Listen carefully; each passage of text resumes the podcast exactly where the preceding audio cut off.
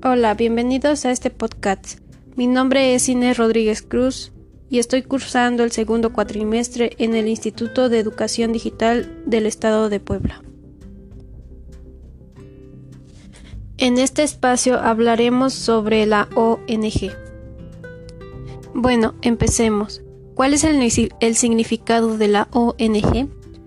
Pues en realidad son las siglas que significan organización no gubernamental que esto se entiende que son dedicadas a un fin social o humanitario. No tiene ánimo de lucro. Esto significa que no generan beneficios y no existen accionistas. Su labor puede estar dirigida a distintas causas, desde la lucha contra la pobreza hasta la protección del, del medio ambiente o la entrega de ayuda humanitaria en emergencias. Si bien las ONG ya existían en el siglo XIX, con movimientos en contra de la esclavitud y a favor del sufragio femenino, hasta la Carta de Naciones Unidas de 1945. Estas organizaciones no habían adquirido un reconocimiento oficial. Las organizaciones no gubernamentales ONG desempeñan a menudo una función decisiva en la promoción de cambios en las leyes, las políticas los procedimientos y los reglamentos administrativos. Las ONG aportan el proceso los casos de las personas en favor de las cuales trabajan. Estos casos construyen una parte importante de las pruebas necesarias para convencer a los encargados de tomar las decisiones de los cambios precisos. ¿Y cuál es el labor de la ONG en la sociedad?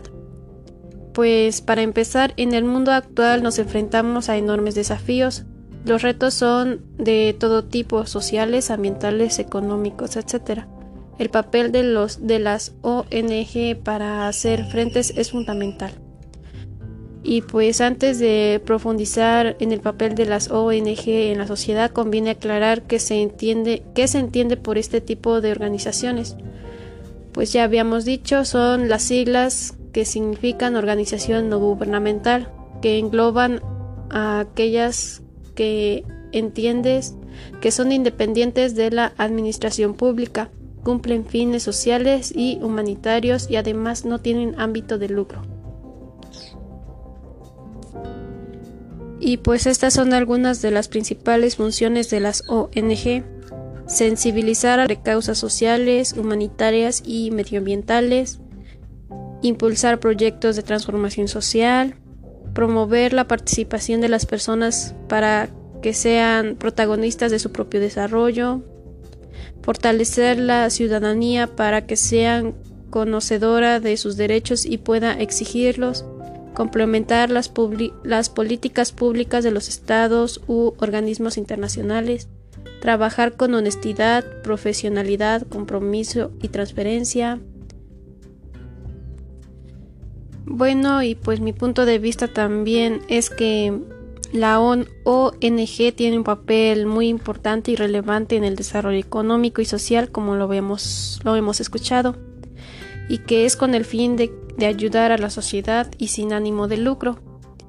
Y pues también que es una oportunidad para mostrar más de cerca la labor realizada en el tercer sector y recordar la importancia de nuestro trabajo en la búsqueda del beneficio común pero también para recordarnos los motivos por lo que es necesario colaborar con una ONG para que también nosotros seamos parte de ella. Y pues gracias. Esto sería todo.